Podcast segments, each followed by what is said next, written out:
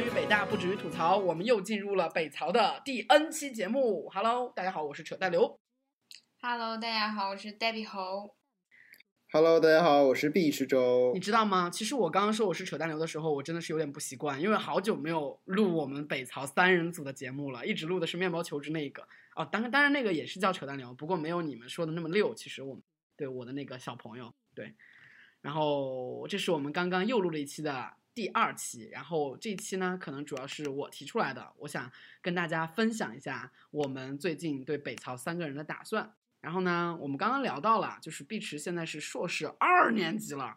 我刚刚一直很惊讶的发现，我发现真的是过得好快啊！你不觉得吗？就是我们都已经毕业一点五年了，这意味着对啊，就觉得嗯好快对啊，但是是这样的。我马上就要毕业了，如果再毕业的话，就没有没有理由继续待着了。对对对，你刚刚说这是我们就是讲北朝的未来，其实我他妈我感觉我这几这些年来有一个萦绕不去的那个念头，就是我我我要研究生二年级了，然后我刚刚已经开题答辩，就是我的毕业论文已经进行到一半，几乎可以离完成不久，然后我也马上就要毕业，然后我在想，我们真的还要叫做在北大不知道会什么，因为这哦，行真的我操，又 半他妈是毛线都一个没有了萦绕。对我们我们生是北大的人，死是北大的鬼，所以说北朝北大这个 title 我们是占吃定了。对，我们好是吃定了。这样就这样，哎，我们开启，我们开新，就我们之前做的第几季了，我们就不管了，我们就说第五季。我们第五季的每次开的就是生是北大的人，死是北大的鬼。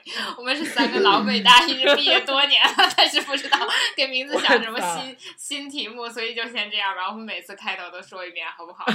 好啊，好啊，好，那我们现在就开始吧。大家好，我是扯淡刘，然后我们生是北大的人，死是北大的鬼，所以说我们仍然叫做在北大不吐槽会死。对，我们是毕业多年的老学姐、老学长。老学姐也没有毕业多少年，只不过觉得对啊，你好意思吗？你要那些那那些就在北大就已经那园子里边待了那么多年，啊几十年的人来说，十年的人，十年以上的人大有人在，真的是好可怕今天嗯，今天我想说创业，为什么想说创业呢？因为我不是加入面包求职了嘛，然后之前在红点其实也是创业公司，但是呢，可能没有那么高层，就是没有做到就是总监级别啊。虽然创业公司总监级别也是一个非常 low 级的职位，但是呢，在面包求职可能更深入的参与了一些融资的信息，还有自己创业的一些管小弟啊，还有自己公司的一些战略层的发展。哎，我一个非常直观的感受就是，有一个自己的公司真他妈爽啊！哎，真的是好爽，你知道吗？就是面包求职，就是我的老大，就是我老板，老板比我大三岁，他一手创办起来的，而且他经历过非常非常坎坷的那个瞬间，就是公司一度开不下去了。这公司一度开不下去的原因，就是因为他们当时完全没有经验，不会卖课，然后完全不会销售，然后也没有管理现金流。这个时候，其实他和他的 COO 也是他的合伙人，他们两个人在，我就想到，如果说有一天北曹创业可能失败，也是这样的情景，就是喝酒喝到通宵，然后决定妈的，老子不行，老子要借钱，然后继续开下去，然后开到现在已经嗯、得到了融资，然后六百万了。对啊，对，其实我刚刚想说的是，我真的好想畅想一下，如果说北曹有朝一日，或者是我有朝一日成为了创业公司的老板，是怎样的一种生活状态？我们真的是，唉，可以来幻想一下创业公司的人生。我就觉得真的一定要自己创业，一定要有一个公司，一定要自己当老板才是最最最爽的。就是虽然你 run 一个公司，其实你要你睁眼就是在花钱，大家可能都不知道，就是一个公司，当你养了三十个人以上的时候，你需要有什么花费？我可以给大家理一下。第一个有各种税负，你想都想不到，如果一个公司不雇佣一个残疾人的话，每一个员工需要在每个月缴纳五百块钱的残疾人人头税，你知道多可怕吗？这种税负就是一个公司给你配五千，它需要付出的就是至少十 K 的一个支出，那。对，这是人力成本支出。第二个就是租金，办公室北京的租金七块钱每日每平，然后我们那租呃，我们那个是两三百平，三百平，所以说三百乘以七乘以三十，这几十万的租金，这是办公室租金。然后工资和办公室租金，然后工程师的工资呢，大多数都是两万到三万。OK，这个时候就会想到，妈的，起来一睁眼都是在花钱，虽然很累，但是当你自己能够得到一些反馈，比如说你挣了很多钱，然后你又卖出去一个课的时候，你会觉得啊，自己做主真的是太他妈爽了，就是有一些期待。然后我不知道，就是你们两个知不知道人们为什么要创业？你可以想象一下，就是如果说你们俩创业，你们是为了啥吗？北为了挣曹创业，钱，碧 池呢？这是最对啊，这这是最朴素的、点吧。最直观的，就是为了挣嗯钱。就是啊呃，我们现在面包求职做的事情，可能就是我们会有几百个导师，这几百个导师可能都是年薪四五十万到一百万的这种初级的投行、投行类的这种商科的员工。其实想象一下，呃，当时冰清就是我的老板，他其实也放弃了这样年薪百万的 offer，然后来创业。我现在还是不能理解，你知道吗？就是我有一些理解，但是很矛盾。就是如果说我扪心自问，我在一个比较好的 offer 和创业选的话，我会怎么去选？所以说我问一下嗯呆逼，如果说你自己在美国读博士在读，然后你非常的 fancy 的一个美国的安逸的生活，然后被招嗯回来创业，或者是你有一个你想让一个女权 NGO 的那个这这个想法的时候，真的完全没有办法理解他们那些放弃高薪的人，就一百万，哦，能其想象一实不啊百万吗？不啊，你知道吗？我都我都刚刚把你问这个问题的时候，我都自己把自己感动了。第一，如果是你靠我，我一定会回来的，因为我觉得我有能力再能回到那种高薪的生活，而且其实高薪生活对我的那个 attractive，就是它除了高薪之外，并没有剩下。如果比如说很累啊怎么样的，我是嗯不是很 care？而且我觉得是这样，如果就是你刚刚那个设定，比如说我在美国读博士，他首先不会很高薪。哎，美国的博士的待遇多少钱啊？博士啊？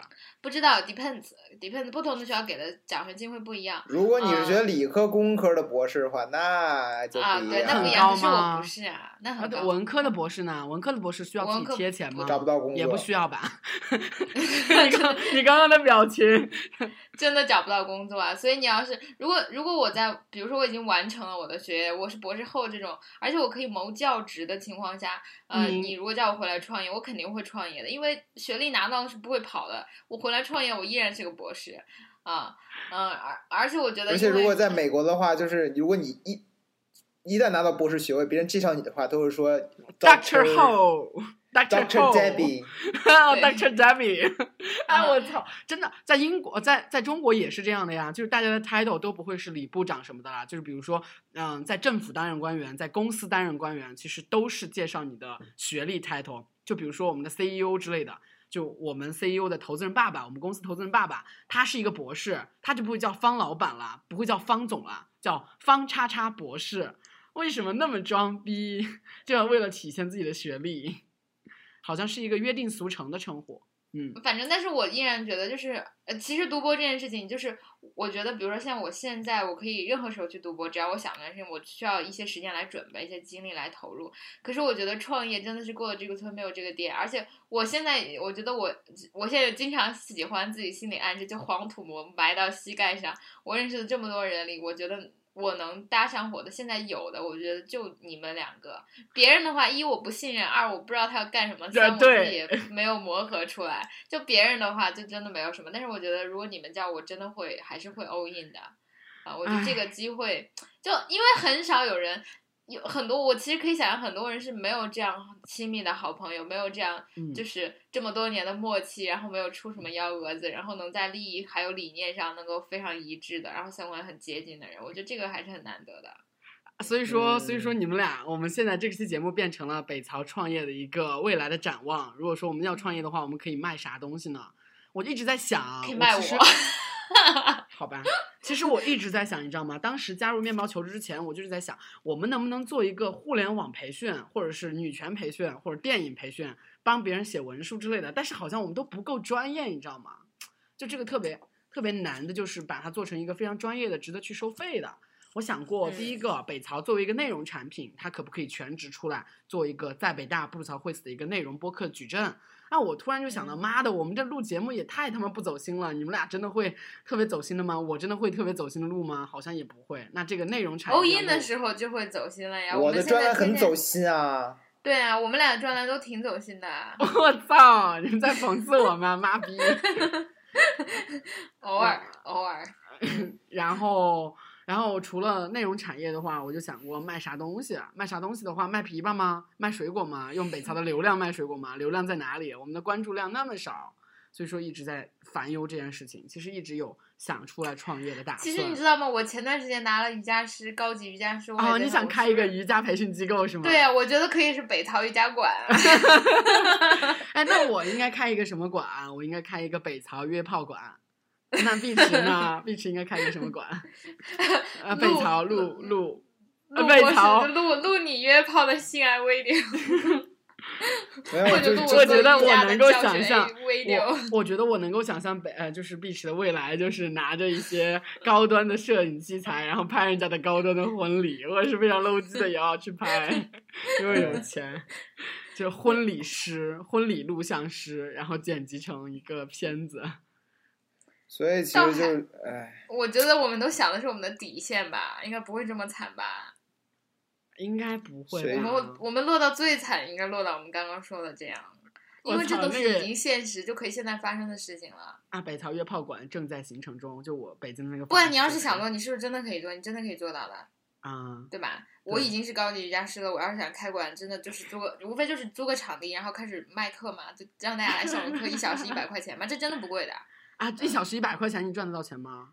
赚得到钱啊！我我就是哎，你可以就是哎，其实我们不是一直有一个打算，就是在我们公众号上开一节就是三人组的一个课嘛？就比如说我讲嗯求职，你讲女权，然后碧池讲电影之类的，看一下能卖多少钱。一节课能卖三十块钱嘛？然后一个人交九十块钱，然后拉进一个群，看一下能够能操多少粉。一直很想尝试这个培训机构的逻辑。嗯，不反正我知道有很多人已经这么做了，比如说那微博微博上著名的没有梁先生，因为他留学嘛，所以他就有很多认识很多英语口语很好的，他就讲雅思口语，一节课四十五分钟都不到一小时，然后收费几好几百块钱，好贵的。啊，就是他是直播吗？请问微信群？他就是用微。信，他就是啊，用微信。啊我觉得我们也应该这样啊。所以说，真的是创业的 idea 非常的多，但是我根本就没有想好，就是在一个什么样的节点去。其实是这样的，是这样的，我还是可能这是我的一个毛病。嗯哼，我现在觉得，不论是写论文、做一件事情，还是创业，我们的角度通常都是我们如何能挣到钱，对吧？或者如何能让别人绝对是火。但其实我觉得最成功的创业公司，我不，我倒不一定，就是我觉得是求上得中，求中得下。我倒不一定一定要标榜自己很伟大，而是你其实做的一件事情是对大家双方都最有利，这样最可持续，而且这样最有意义和价值。这种意义价值说白了可能会 change the world，但是说小了可能会提供一些便利。我觉得如果有这样的好的就是想法是最好的。比如说，我觉得就在同学创业或在同龄创业中，我现在认为最有钱，比如说 OFO。当然了，他们是利用的是就是有很多实体的东西，但我觉得如果我们能想出来一个办法，能够解决这个，比如说信息不对称啊，或者解决一些不太便利问题，或者解决一些刚需的问题，就是把那个角度换到对方或者别人最需要什么的时候，我觉得其实会可能思路会打得更开一些。啊，对，我觉得包括面包求职，其实想法都很好，就是大学生找不到工作这件事情，其实真的是很刚需的。特别特别严重。我我我觉得其实我周围的人都有这样的焦虑，嗯，他就很有可能有变现的需求。哦，你的室友还咨询过我们，嗯，我啊知道、你知道？吗？哎，你为什么知道？因为因为你说的呀，就是他不是是你们的学啊员嘛，啊，然后非常 irony，嗯啊，对对对，我说了，嗯嗯。然后最近就是有很多的投资人的朋友，然后也在说，现在创业非常非常的就是不景气，然后融资非常的困难。但是我觉得，如果说嗯我们创业的话，我们的预期应该是不要融资的。之前一直在想谁能投资我们，然后投资我们哪些金主爸爸就可以给我们了。但是事实上，北桥的粉丝都是穷逼，而且我们这个嗯故事其实不太好讲。我们三个都没有特别特别牛逼的经历，所以说只能自己生钱，自己造血。如果说真的要创业的话，而、我觉得这样也不没什么不好，因为嗯我人生已经过了做那种暴富的嗯嗯 梦的经白日历了就是梦了对，不做这种白日梦了。啊，就是很 tricky 的一点是在于，比如说我和我的老板，对吧？但其实嗯他已经 own 了一个估值八千万的公司了，本质上来说，嗯他自己 run 的公司已经值八千万了，但他现在其实还是很穷逼。对，对、啊，创业就是一个长期的过程，你直到退出之前，其实都很穷逼。嗯，唉。唉，所以说陷入一种迷之沉默了。嗯，我觉得这谈人生要必须面对的吧，就其实还是挺惨烈的。但我真的觉得，就是而且我觉得我们还还有机会很一样嘛。我对这件事情其实真的不是很着急，嗯，嗯，而且我觉得这是一个很很慢的过程。而且现在来说的话，我们刚刚不是说到吗？就是我们自己要不要回去的问题。我爸妈是特别特别希望我回去的，但是我是肯定特别特别不能回去的。但是我现在慢慢的克服了一点，就是对那些回去人的一些歧视和刻板印象那种有色眼镜了。就我突然发现回去也有回去的好，而且好的真的不是一点两点的。对，就成都，我现在出差嘛，然后我就在嗯各大的二线城市跑，二线城市的消费简直是，你如果说你可以拿着一线城市的工资在二线城市生活，简直他妈的爽到爆啊！爽飞。真的爽飞！你知道，就是七天酒店在呃、嗯北京，就在我外面那个啊，它是三嗯四百块钱，三百到四百嗯块钱，然后是一个周末价可能会更贵。然后呢，我嗯现在住的一样的条件一百多，你知道多夸张吗？两三倍。你不用说，你现在在哪个城市我？现在在南京，你你不用说南京，就在天津就是这样的，好100可块钱真的是大床房。你真的是为什么你嗯们还要有开房的经验？不是，是朋友来这边住嘛家里不太方便在外面住。是这样的，就是我来讲我的感受，就是我刚刚从拉萨回来，嗯，其实我爸爸妈妈马上就要退休，对。然后我父母的那个心理哎期待就问我为什么那么高啊？为什么那么年轻就会退休？哦，西藏哦，工作，在拉萨，对在西藏，嗯，开启第二人生。嗯对，然后他们其实就非常希望我能够工作，因为这样就相当于他们不用再负担我的生活，啊不用，其实不是说经济意义上的，而是心理意义上的，就觉得如果我工作了，相当于我真的自立门户了。然后因为我男朋友这件事也定下来了嘛，然后嗯，几乎是比较稳定了，虽然还没有谈婚，就是正正儿八经在父母那方面谈婚论嫁，就是在他们的印象中我还没有提这 settle 件事 down，情，但是。对，但是已经很稳定了，所以他们也没有说好像觉得我孤苦无依那样的，所以他们就觉得如果我要是工作，就会非常完美一件事。而且我爸爸其实真的也很想我，就希望我去成都。而且其实因为这次我朋友来，就卷毛来嘛，就是跟我爸爸一起吃饭，我们都谈到我们我因为我们现在都有 freelance，然后对工作的看法，然后对大城市的看法，然后。对南北城市的看法，其实我首先讲，我现在很到了一个年龄阶段，可能是因为我已经开始 getting old，或者是开始理解父母，就是他们其实也是能理解我们的。啊、然后我爸爸，我就当时在跟卷毛抱怨，就是他也在找工作，但是他比我要小十八岁嘛，呃，不是什么小十八岁，他十八岁、十九岁，他比我要小。然后我同学有很多反馈，然后我自己对博士读博士，我妈妈也会问我，你是不是为了回避工作？然后我就在跟他谈我真正的想法。当然是我承认，我说我我我现在不喜欢工作，不是因为我害怕上班累，而是我没有找到认为符合我人生目标的，嗯。然后，然后，当然，这很多话一席话讲完之后，我爸爸就在散步，把他送走。我们两个一起搭公交车上回家，就跟我说一番话，还是说意思就是我我因为我父母在成都有一套房子，意思就是说，如果你在外面真的混得很累，你不用这么拼，就回来爸爸妈妈家里有你落脚的地方，而且还可以让你过得很好。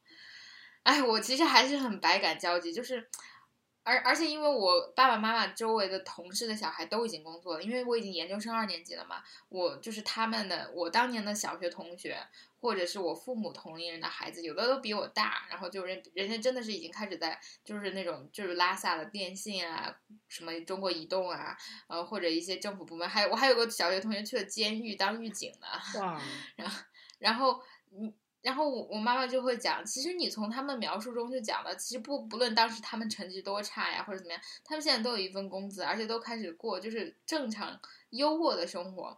其实我觉得这种小就是小中层，我不知道这种社会阶层怎么来定位，它不是说像那种农民或者像那种就是很穷困的地区，然后年收入几千块钱，不是这样的，他们其实在一个。当地的小环境是相对的，对相对的消费水平对应的收入来说，他们应该是算是一个比较中层及其以上、中层偏上的。但其实，其实我和他们其实过嗯得真很好，而且他嗯们因为最重要的一点是什么？是因为他们能够接受父母上一代的福利。我意识到，像我和财扯淡这样长期在外面，对长期在外的很多的成本是叠加的。但如果你和家人生活在一起，你的交通、衣食住行都会大大的降低成本，因为嗯那就是一个集群效应。你吃爸妈或者住爸妈，你不用买买新的房子，至少不用租房。然后，嗯，你的比如说就是很多时候都会照顾的，而且其实还是有个人情啊，这各种各样的东西，你的社会成本真的很低。然后就不像在大城市，可能你连洗衣服都要就是干洗啊之类的，就但是在家庭中，在现实生活中，很多人就是不这样做，他就是通过家庭能够解决他大量的劳动和社会需求，这个时候成本就真的很低。然后这个时候他可以。积累，他虽然看似不多，不像我们好像在北京收入一万，但房租六千，然后在在他们就是收入六千，但不交房租，就你你你这种算法，其实当然经济学上可能有更多，你认为你你接触的人，你的社会福利，你接受教育、医疗资源，这可能不太好比，很复杂，是综合情况因素。可是，在衡量个人幸福感和你对这个世界认知的时候，它也是不可不可比的。所以我觉得，就是我们可能我的这段话的那个中心的 idea 还是和 C 一样。我觉得，就在我本科，尤其是大三、大四，在我心目中极端盛行的非北京不待的那种想法，确实是在慢慢消失。嗯嗯，但是其实我们三哦，不是我们两个，其实可能都回不去了，可能对是回不去，回不去的。嗯，对，就回去我们自己都不知道干啥，我觉得人生会崩溃的。啊，对，而且就是特别崩溃的是在于，我现在还要还债，回去的话工资都没有那么高，怎么还啊？肯定要只能在北京打拼了。其实。你知道吗？我现在慢慢的想到了，我原先在本科本科的时候，其实是一直非常非常衣食无忧，而且没有任何的烦恼的。至少在生活上，就是就算你其实生病了的话，其实也没有那么多的痛楚，说啊为什么不在家？但现在慢慢就会有了。比如说昨天发烧，就昨天晚上发烧的时候，我就真的会在想，妈的，真的是一个人在外面好他妈不容易啊，真的是 心疼，心酸，真的是，嗯。嗯，这也是其实是一个哎，你知道吗？这叫空巢。现在有个新的概念叫做空巢少年啊，空巢少年绝对就是你这样的啊，就是你对应空巢，对应空巢老人。我在大城市孤苦伶仃的生活，这叫做对，然后没有家庭生活，没有社会支持，你可能当然你其实不算是严格意义上，因为他更狭隘的是指没有没有朋友，因为很多打工人员，然后社会流动很大，他们住集体宿舍，但是他们比如说那种早九到晚九。或者早期到晚期的那种流水线工作，他们就没有社交，然后没有家人，没有医疗，然后就相当于是空巢状态，然后嗯，就讲的这种概念，嗯，但你你也其实不算是了。嗯，但是其实对，还是希望有人能照顾吧。我觉得都是这样，就是嗨的时候、打炮的时候，觉得妈的老子好自由。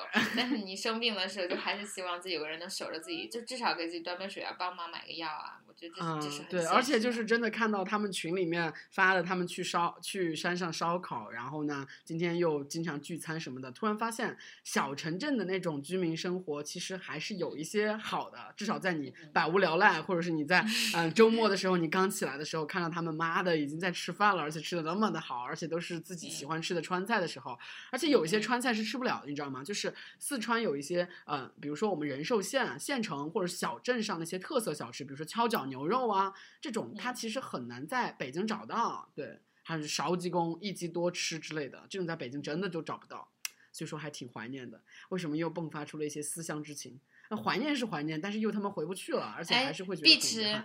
在美国有想中国吗？有想家吗？啊，真的吗？你是没有生过病吗？真的，就是从呃第一次来美国，就是第一学期之前，从美国到这边拖旅行两个旅行箱嘛，然后里边有一个大旅行小旅行箱，里面一大半都是就是从家里带的药，至今为止都没怎么动过，就身体特别康健。不过我觉得，其实在国外真的不容易，不容易生病。Why？因为主要是这边气候也好，然后就包括就是现现在二十多度，然后常年三二三十度，然后我就常年我就是一一个短袖，然后配不同厚度的那个外套，就就就就能对付一年。然后吃的也相对来说，我觉得会安全一些吧。所以，嗯，怎么说呢？我现在。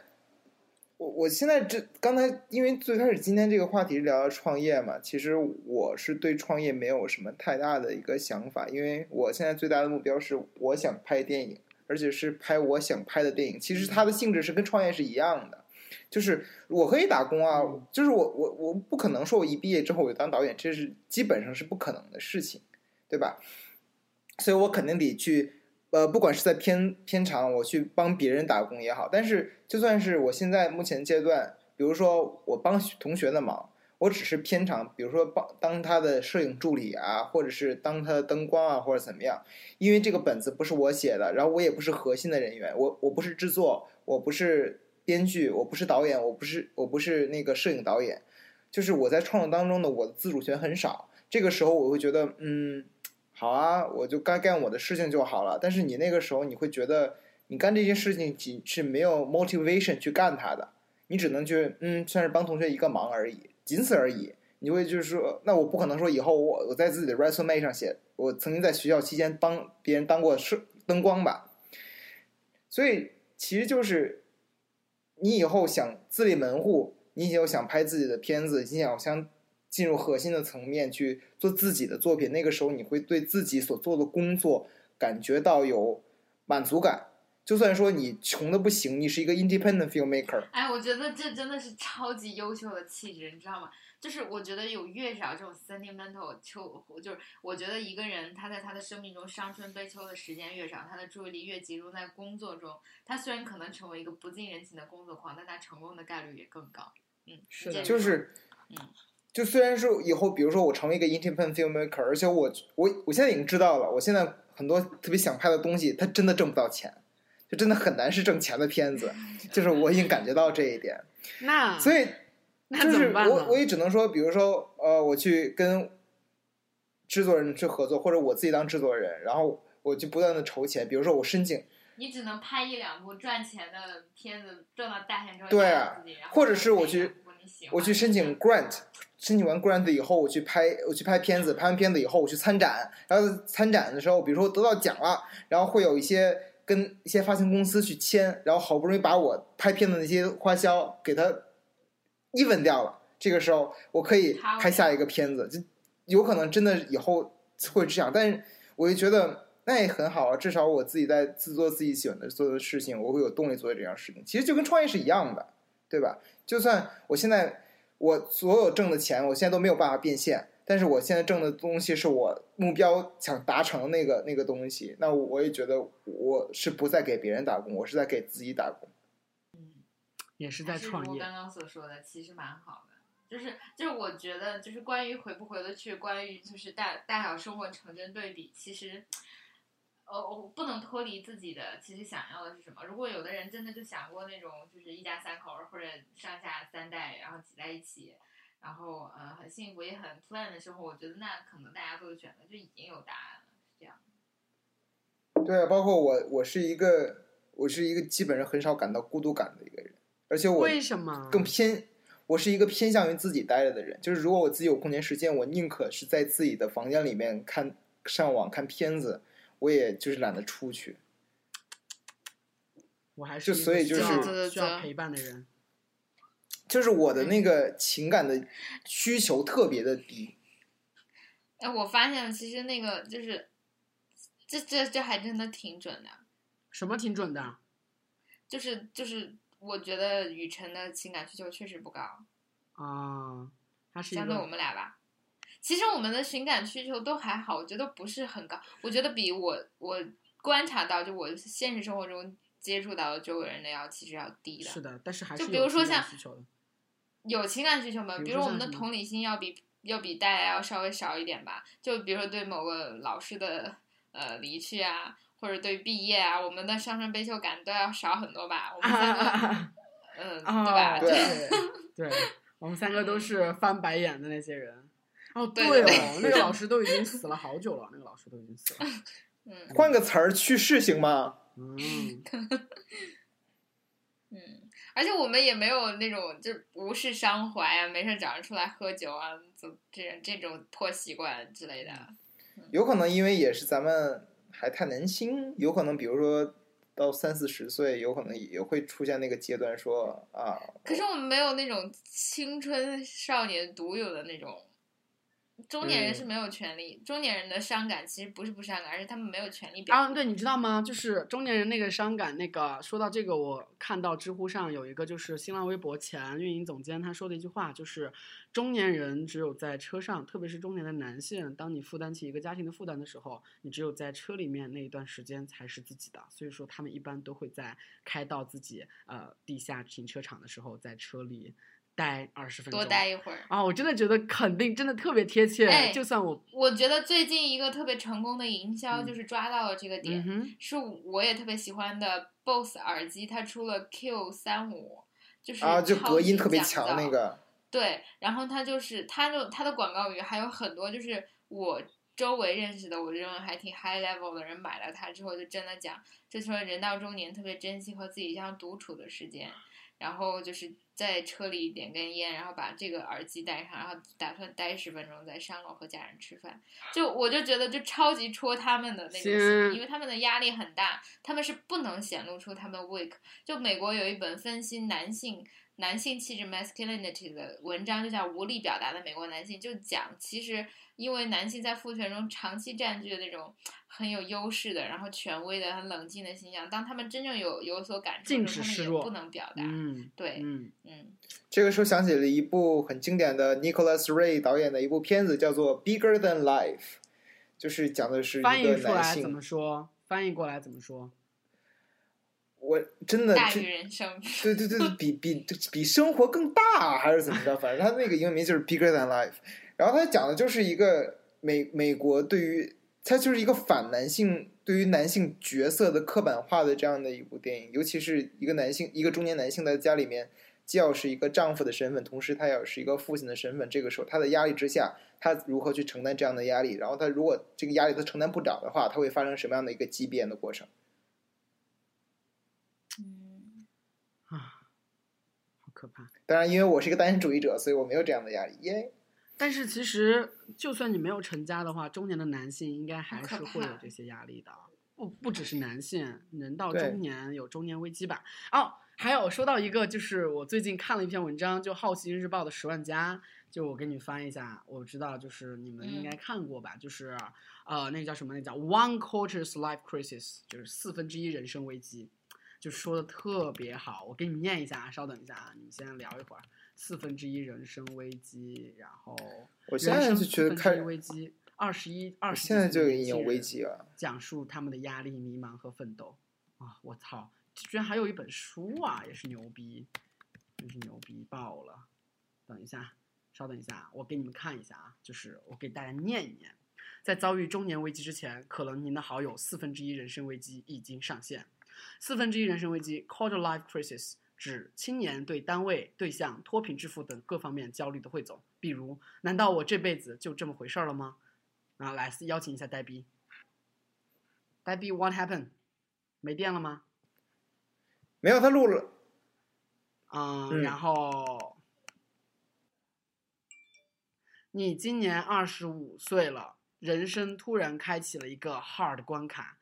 有些你以为大学毕业就不是问题的问题，它其实仍然是一个问题。比如说明天的 deadline，还有些你觉得已经做好准备面对的问题，其实问题很大。比如说如何养活自己，你努力的做到收支平衡，但管理自己那只有一丢丢的财产，实在令人心碎。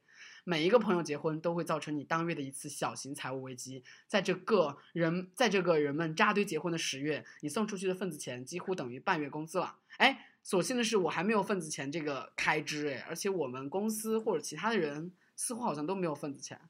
是的，不过我有不同的体验，因为就是我在我的同学里面算是年龄很小的，甚至说在我比我低年级的人里边，我还是算年龄小的，所以有的时候真的有的时候会用年龄安慰自己，就是嗯，我才二十三岁，但是就就比如说我的有些同学有有些同学，我的我的好多同学都已经奔三了呀，然后他们还在跟我一样上学呀，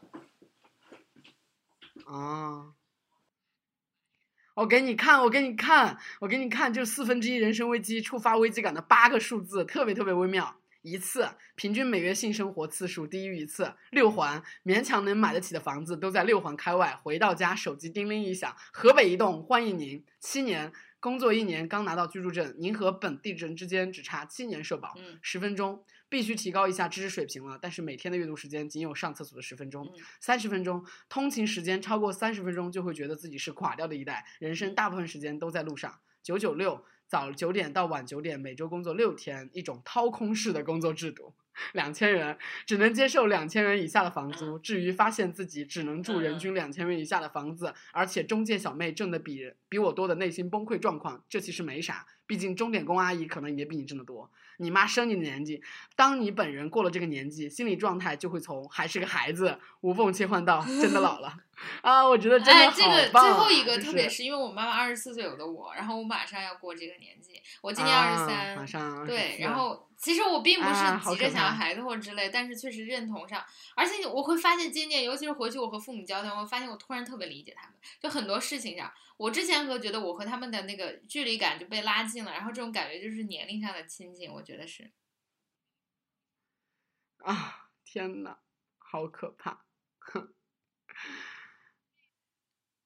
哎，这一期节目和大家又回顾了我们其实是近况，也是最近的 想法，然后一些永远没有思终止的这种感情危情危机机，就是那最后以几个就是我觉得特别特别有意思的《好奇日报》的解释词为例，比如说姨妈慌，它是怎么解释的？经常经历一种人命关天的小型紧张，它包含我姨妈来了，我姨妈没来，我姨妈又他们来了，我女朋友姨妈来了，我女朋友姨妈没来的不同的表现形式。叶酸，男朋友的爸妈明确表示，明示暗示叶酸可以先吃起来，而我并不想生孩子。哎，贵贵夫的男票女票啊、贵夫的父母明确表示了吗？应该没有吧？没有，对应该还好毕竟还没有嗯对那个还有求婚，我们已经谈了好几年了，所以说后来我开始隐隐隐有种感觉，是时候求婚了，因为他一直在说，你再不求婚，咱俩就黄了，五十遍每个月。啊，我真的觉得啊，初老危机真的是好可怕年龄屏蔽，哎，你知道吗？我现在真的在年龄屏蔽了。我作为我们作为九三年的宝宝，已经不是宝宝啦，真的是就是拒绝被告知当红小鲜肉和创业明星的具体出生年份，自动屏蔽一切啊。他竟然比你小三岁，你这个年龄还买不起门口的烤串，人家都已经融资千万等脑内弹幕。但看到名人传记中主人公是几几年出生、几几年做了啥的时候，还是忍不住算一下年龄，然后和自己比一下，然后哭。我操，这个太他妈的，就真的你知道吗？我每次去见人的时候，如果说他们真的是小鲜肉特别牛逼，我都会这样，我都会想，呃，我在你们这么大的时候我在干嘛之类的。对我还是个宝宝，嗯，哎，对呀、有些时候又是啊，对，其实我觉得在美国这个你中年危机和四分之一人生危机还好吧？有可能往后推，他他会有，但是会往后推，因为那个就是就是人生的阶段的年龄就是不一样。它本身的世俗的刻板印象其实是延后的，我觉得，嗯，好吧，今天的主题就定为四分之一人生危机。好，讲完了，然后我们欢迎大家为我们打卡幺七七零幺二六六二四幺。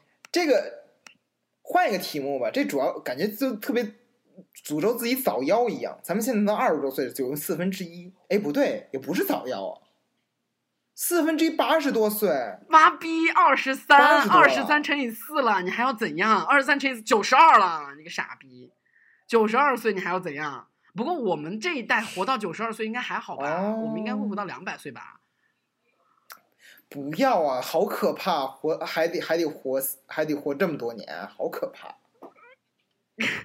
如果说我们活到两百岁，我们现在还在我们十分就是如果我能住上卢森岛别墅里边，就是我想活多久活多久。如果过不上的话，那就你就别活那么长岁数了啊。那就早夭好了。OK，行，那我们下期节目再见，拜拜拜拜。「